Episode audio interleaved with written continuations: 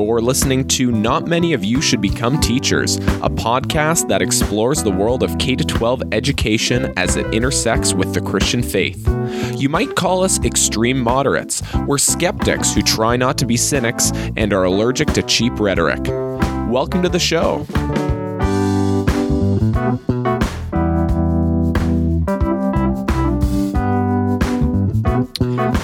Well, hello from a sunny Tuesday afternoon, just finished up an afternoon of teaching uh, with a former student in the room who's joined me for the past uh, number of weeks. I think it's been a couple months now or so since the be- since the beginning of the semester. Uh, former student here, Amy Bugelink, who's uh, going to tell us a little bit, bit about uh, what she's up to, uh, why she's in my classroom, and wearing a, a visitor tag, um, even though was a student here. So. Uh, Amy, welcome to the podcast. Thanks for having me. Amy, you're sitting here in the classroom that you were a student in um, a number of years ago now. And uh, what have been the biggest changes, maybe in your own life and uh, stuff you've seen around here since you've been a student? Um, one big thing that struck me going into university was the community aspect. I partly chose, like, I go to UFV out in Abbotsford, and I chose that partly just because of the smaller class sizes and thinking it would be a little bit more of a community based. Because thinking of going to SFU or something where there's 500 students in a lecture, that just seemed so daunting to me coming from a Christian school where it's all really small. Um, but even there, you're still kind of a one in like a big sea of people. So that was really different, kind of losing the community aspect. Um, I don't know, you get more independent. In school, you think you're, as a teenager, you think you're super independent, but kind of going out of school and getting to choose your own schedule, what courses you want to take, and everything, there's just a lot of independence in that. And actually having to work to support yourself to go through that is another big difference. Yeah, actually, it was just uh, like literally 20 minutes ago, we had a whole room full of uh, teenagers, grade 12 IB students. And uh, when you saw that, you mentioned about sort of growth of independence and getting to choose uh, your you know choose your path a little bit more uh, when you think of your own transition from here you mentioned a little bit about the community and that aspect um, are there things that you felt sort of well prepared for out of out of our school community, or when just maybe describe that transition uh, into post secondary? It was different for sure, but I've definitely found being an IB student for grade 11 and 12 made the transition a lot easier just because the teaching style is very similar. So that aspect of it was, it just made it really smooth, and I wasn't kind of drowning in a whole bunch of work, whereas compared to a lot of my other friends, it was a huge jump for them. The reading is crazy in university, so different. I don't know. In high school, you can, it's terrible. You can somewhat get away with not doing as much reading. but in university, it's a lot of like you do the reading and then you're kind of talking about almost these bigger picture. They're not necessarily teaching to what you've read. So that's kind of different. But overall, besides like the community change, I found the transition pretty smooth and I think IB definitely credits to that. Now we've had some conversations because you've been observing for uh, a little while, but I know one of the transition parts is uh, you've you've retained you know a, fair number of your your peer group, your friend group from uh, the, your K to twelve Christian school. Could you tell us a little bit about about that? Of just maybe that that's actually a continuity part, right? You've had lots of change, but that's been a continuity part. Yeah, it's kind of funny. A lot of people there's a there was a group of about 10 11 girls that i've continued to stay fairly close with and we hang out on a regular basis and I think definitely just being part of a Christian community and growing up with girls who have the same belief as you really kind of attributes that friendship. Um, I don't know, I lost a lot of friends through the years, and I think part of that too is just not having that as a base. Like, you will be in a Christian school, but not everyone's a Christian. You realize that very quickly that they're here for different reasons. So it was really cool just to grow with that group of girls and even after high school just like making that effort to stay connected, even though a couple people started going to school in different places and now they're back. But I don't know, that was just something that was really cool. And even now, we're still doing like Bible studies together, or we go to church together on like Thursday nights, and that's really cool. That was very cool. Um, so you you know the our, our, the focus of our podcast is on spiritual formation and growth, uh, also looking at faith and learning. So particularly with um, with schooling. And uh, so I'm just I'm interested with you being an alum of our school. Uh, can you th- could you think of uh, an event or a, a, time? Maybe there was a defining spiritual conversation. Maybe it was you know maybe it was a lesson from a teacher. I know so many things that happen in a school are not what teachers plan, or things that happen in a in a school are not. It's not like written down in the lesson plan. So, um, are is there one or two defining uh, moments from from your time here? I had one particular teacher for grade nine and ten Bible class. And at the beginning of both years, he started off with saying he closed both doors and said, you guys, I don't care what your religious beliefs are. I know some of you are here because your family wants you to be here or they just want you here for the education. You're not necessarily here for your beliefs. So this is going to be like a safe space where you can say kind of whatever you want and we have to be respectful of each other and not come after each other.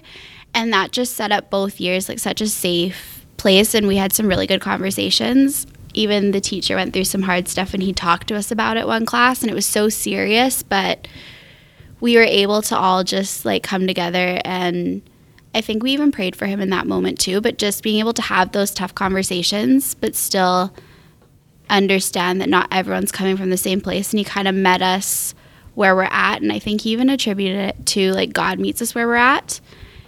And that's even something that's been preached to me multiple times since leaving school and it's just something really awesome to think about, especially when you coming out of high school and out of the Christian bubble.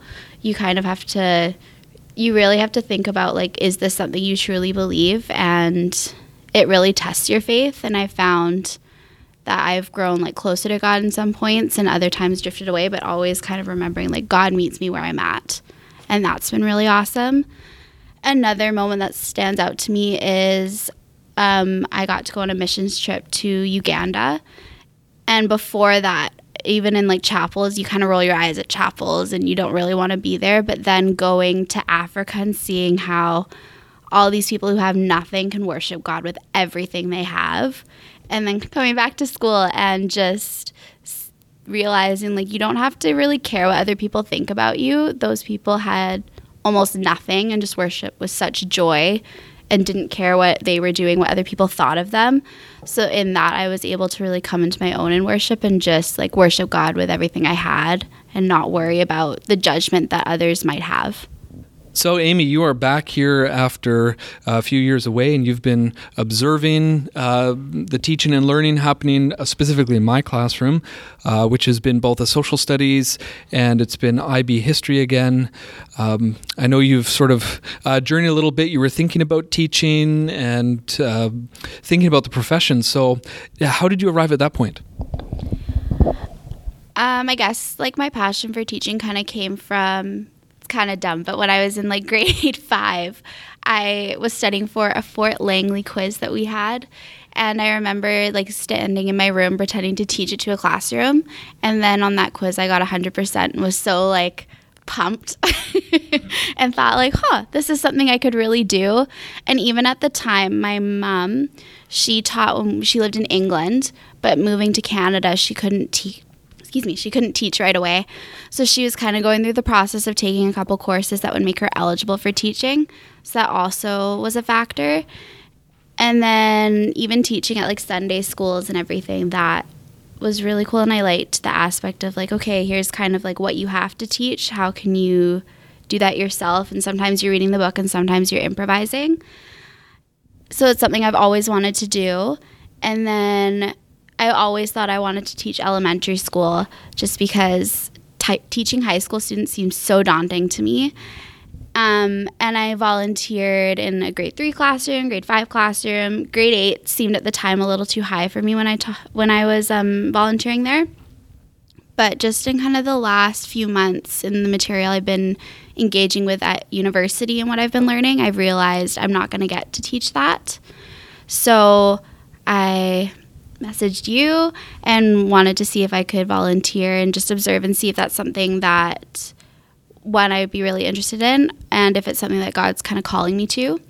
So here I am and it's been really awesome. I'm really enjoying it and it's really making me like think and pray about it too and yeah. No, that's great. That that sort of takes us into uh, another aspect, which is what have you? I'm, I'm fascinated. I'm so curious.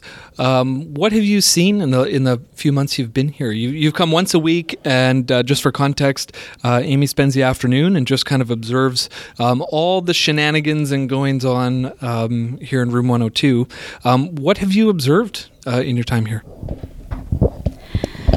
Um, kind of observed a lot of things. One that really stood out to me was the relational aspect of it you really made a point in getting to know your students are standing by the door and whether they're coming or leaving and just kind of taking the time to sometimes you don't catch every one of them but just saying like how are you how's your day going simple little things like that really stand out and that just builds like such a good relationship with students and they know that you care um, kind of extends to when I was at a public school. There was a Christian teacher that I was partnered up with, and she did a similar thing. And when I would ask students about her, they a lot of them would say she was their favorite student because she actually took the time to get to know them and that's so important, especially I think in like this age group cuz I don't know, you can in high school you kind of can lose yourself and you feel like you don't know yourself and you're trying to figure that out at such a young age and knowing that someone actually cares about you is really big.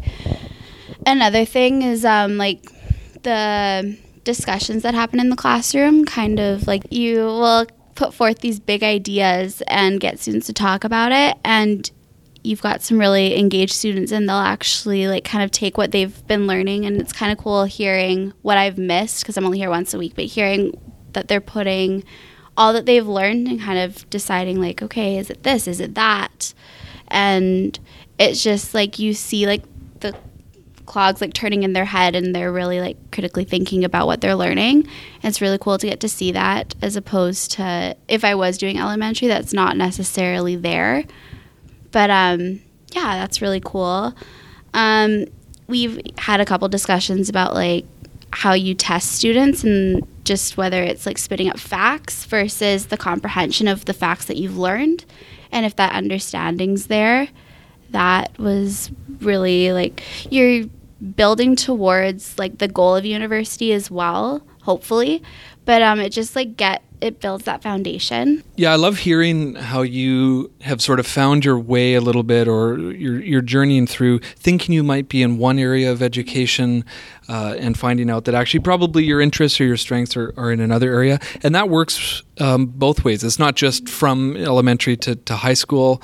Um, I think I told you about my own sister who, you know, can't, can't possibly fathom what it is I do with teenagers every day, um, but is teaching in an elementary context. So, so thank you for that. Now, uh, Amy, we were talking just before we, we uh, got in front of the microphones here about how I'm not going to ask you about what you're reading, uh, largely because you're sort of drowning mid semester in, in your own reading, so uh, your course reading. So we'll leave that alone. So I thought we would we would try a different question, which. Um, We've we've not asked any of our guests, uh, but we've talked a lot about the name of this podcast, which is "Not Many of You Should Become Teachers." Of course, taken from the New Testament book of James. Um, lots of people ask about it, so I'm going to pitch this one to you. If there was a podcast about your life, what would it be titled? It's funny; these kinds of questions I'm not great at answering. So I asked a couple friends, and there were simple ones of like a walk in Amy's life or there was one that kind of made me laugh of a British girl in a Canadian world. um, yeah, I don't know. That's good. Laughter is good. Um, yeah, we, we do have some some funny moments on here as well. So, and as you probably noticed, um, there's a lot of laughter in a classroom, um, just constantly. So, um, folks who are listening to this episode, it was a, just about half an hour ago and I'm winding the lesson down and it was the grade 12 like yearbook survey or something got released. This is the thing in our technological age and emails get flung around and uh, so amy got to see an example of a lesson plan that didn't come in for a landing. It basically got hijacked. Um, but you know we were having a good laugh about and questions like you know who, is most likely in the grade group to be late to their own wedding or or something silly like that. So thanks for sharing. Amy you you mentioned that you had done some observation in a public school setting and of course you're an alum of our our christian school. Could you describe for us and, and i know you have an example to share uh, of christian schooling faith and learning christian schooling at its best? What what you would sort of hope for uh, in that yeah, so as kind of mentioned earlier, in grade 9 and 10, I had one um, Christian Perspectives teacher who made it a point just to say, like, no matter where you're at in your faith, whether you believe or not, like, this is a safe spot just to have a conversation, and that's what this is going to be every time. As opposed to kind of earlier years, it was very structured with how we learned about the Bible, and we, for instance, had to submit some assignments about prayer and everything, and that didn't necessarily like it. Prayer is such a personal thing, and I found it kind of hard to have a teacher mark it in a way that it wasn't done right according to like their kind of I don't know if it was framework or like marking scale but something like that. So I really appreciated in high school having a teacher that just met you where you're at and said, like, this is a safe spot. Let's have a conversation no matter where you're coming from. Um, another kind of thing that I can remember is in grad transitions, we had a guest speaker come in, and it's a room of grade 12 students. And at a Christian school, when it comes to sex, edu- sex education, they preach abstinence, which I do believe in. But then at the same time, there's the reality of you're in a high school and there are going to be some students who are experimenting. And this guest speaker asked us, like, oh, do you know about like birth control, safe sex, that kind of thing? And the whole room went silent. And obviously, like, we're in grade 12, you hear, like, you learn about stuff like that happens, but no one had ever actually, like, in an educational way, talked to us as students. And I remember having the guidance counselor, she was newer to the school, and she looked around and was like, No one's talked to you guys about this? And we're like, No. And she's like, You're grade 12. And we're like, Yeah, no one's talked to us about it. And I don't know what it would look like in a Christian context, but having those conversations I think is important because you have to recognize like not everyone is a Christian. And at the same time, like people make mistakes, and you kind of have to be able to like you want people to be prepared for that and even though it might go against like the traditional christian belief like just having that education i think is really important well thanks so much for sharing the the the thread I heard in, in both of those things is actually about something we've talked on this podcast before about developmental, uh, age appropriate conversations, um, even even in spiritual formation, there is an element, of course, when you mentioned about prayer and about um, a little bit more freedom and liberty in the in the high school years. That actually there is, we would hope, of course, for a, a healthy scaffolding of building up in the in the lower grades, and then, of course, uh, your comment about your grad transitions year and silence is itself a response, right? If, if things are not brought up or, or mentioned. So, uh, always desiring for sort of healthy conversation, which is also an openness and even an acknowledgement um, that, that the world is a complex place. Yeah. And uh, so, thank you so much for sharing uh, today and joining us.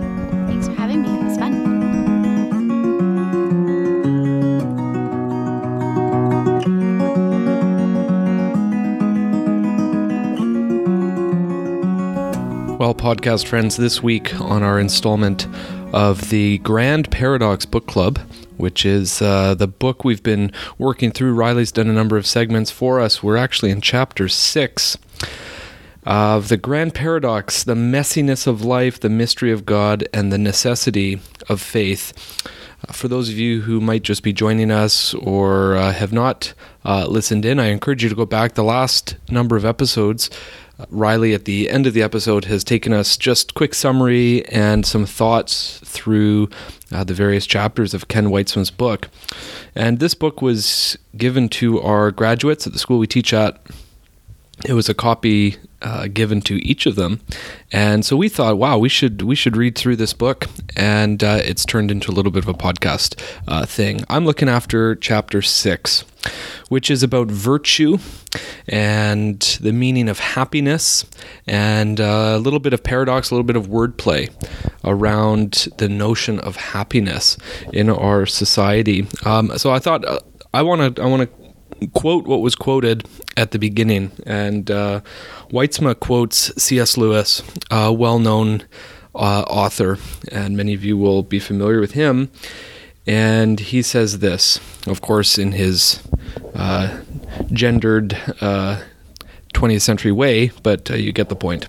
He says this all that we call human history money, poverty, ambition, war, prostitution, classes, empires, slavery, and on and on is the long, terrible story of man trying to find something other than God which will make him happy.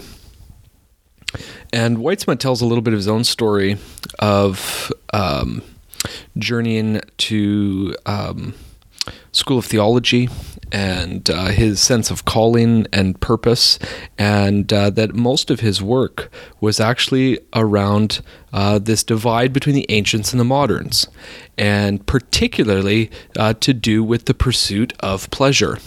Uh, we have a, a, word that we've borrowed from the Greeks. Uh, we call it hedonism, to be hedonistic. And hedonism is the the pursuit of pleasure uh, without any sense of sort of responsibility or any sense of um, greater common purpose, this type of thing. And so through the chapter, um, he plays with this very common, uh, I would even call it a very Christian tension that we play with, right? Between uh, this language of happiness. Uh, the modern conception of happiness versus uh, the very Christian word of joy and finding contentment. Um, so I, th- I, thought this was interesting. I've uh, I've heard this back and forth before. This is something that's uh, pretty common in um, in sort of church circles and conversations about how we ought to sort of conduct ourselves and what we should be living for as Christians. And of course, the idea is um, that, that, God gives us joy, and the Christian life um, really is not just about the pursuit of our own happiness or um, that actually it, regardless of our circumstances, we can find a, a, um, a certain contentment, uh, and that this is biblical and that this is of God. So Wytsma plays with that a little bit, um, and uh, admittedly, when I started reading the chapter, I thought, "Oh, okay, this is this might be familiar," um, but he actually uh, goes into this language that I've not heard often, which is the idea of reclaiming happiness. He wants to actually reclaim the language, and uh, he he does a, a sort of a sweeping little history of how actually happiness probably the most familiar uh, way or, or, place that this is used is in the American context. Um, even for our uh, Canadian listeners, we're probably familiar with uh, the American uh, language of life, liberty, and the pursuit of happiness, and how actually the the founders of that nation were using happiness in the in the ancient or in antiquity's sense, not necessarily the modern sense of just sort of hedonistic pleasure, but that it's attached to virtue and that it's actually attached to uh, right living and that right living, righteousness, um, pursuit of justice in a society uh, actually leads to our ultimate contentment, and how we've actually divorced that in our in our modern sense, and that happiness now is simply um, me looking out for me and uh, no consequences, uh, what have you. Of course, this leads to things like entitlement and uh, basically people pursuing um, wrong pathways, or as we've said on this podcast, good things, but that are not rightly ordered. And um, so there is uh, there is one reference that uh, Wytsma does give to um, a, a, a, deep, long-standing tradition in Christian thought, and that is the Augustinian tradition, which um, actually let me find it here. He quotes uh, he quotes Augustine. Uh, he was a fourth century uh, African bishop, and uh, yeah, Augustine has sort of defined a lot of our a lot of our church thought. Uh, this is what he says here. Yeah, I found it. Uh, for those of you who are following along, this is on page fifty-seven. He says, "While I was at uh, he was at his school of theology. He was doing graduate work. Uh, he said, I read Confessions by Augustine." I found his writing more relevant than anything I'd ever read. And one sentence in particular was a wake up call. And he's quoting Augustine here For you have made us for yourself, and our heart is restless till it finds its rest in you. End of the quote. Instead of running from God to attain our happiness, happiness, in that ancient sense, is found in running toward God. Happiness, instead of being a selfish pursuit, as many Christians unknowingly feel or think it to be, is actually a godly pursuit. Um, so he's kind of flipping this up uh, and, and playing with some of the language and, and the language of um, of reclaiming and of maybe um, having a fuller sense of what these what these words can mean.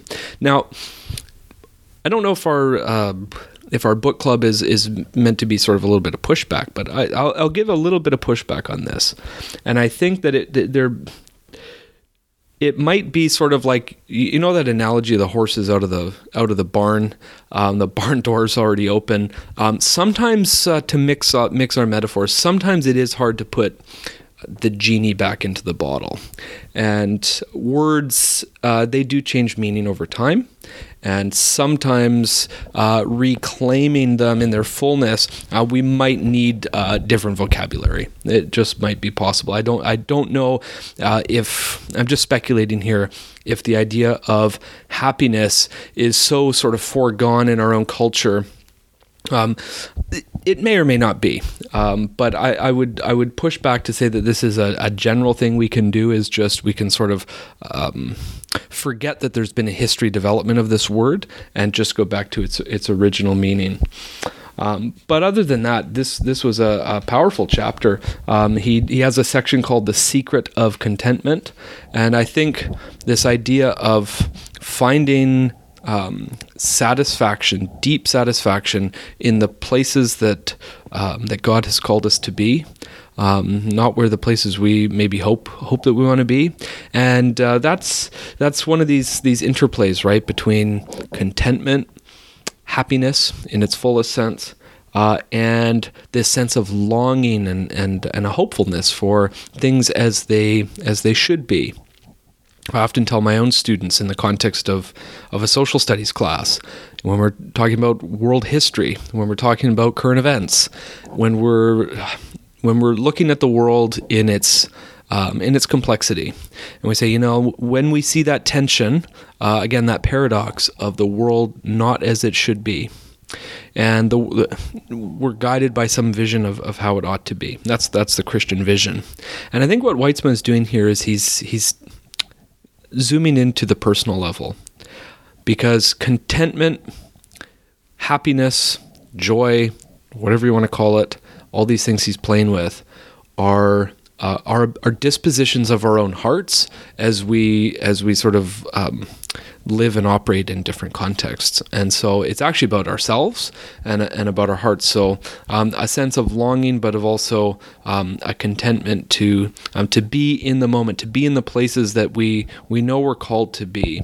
And uh, so for our educators who are listening to this. Uh, may this be uh, sort of an encouragement to sort of you know go into the classroom that you have, not the classroom that you wish you, you had. Um, we can be hopeful and we can, we're, we're strive. This is about professional development and about improvement, but uh, a sense of deep satisfaction. Uh, I'm speaking to myself here, right? Deep, um, deep satisfaction, finding contentment and happiness in the students that that God's given me this semester, given me this year, not the students that I, I wish I had or the, the ideal form. And uh, so, uh, to use a word that we we often uh, hear in Christian circles, and it's in it's on the dust jacket of this uh, of this book here. Um, life can be awkward and it can be messy. And uh, I think God is calling us into that. And out of that, uh, we find by, uh, again, to paraphrase uh, Augustine, running toward God, moving toward God, is where we find our ultimate um, source of happiness, uh, our ultimate fulfillment, and our ultimate contentment.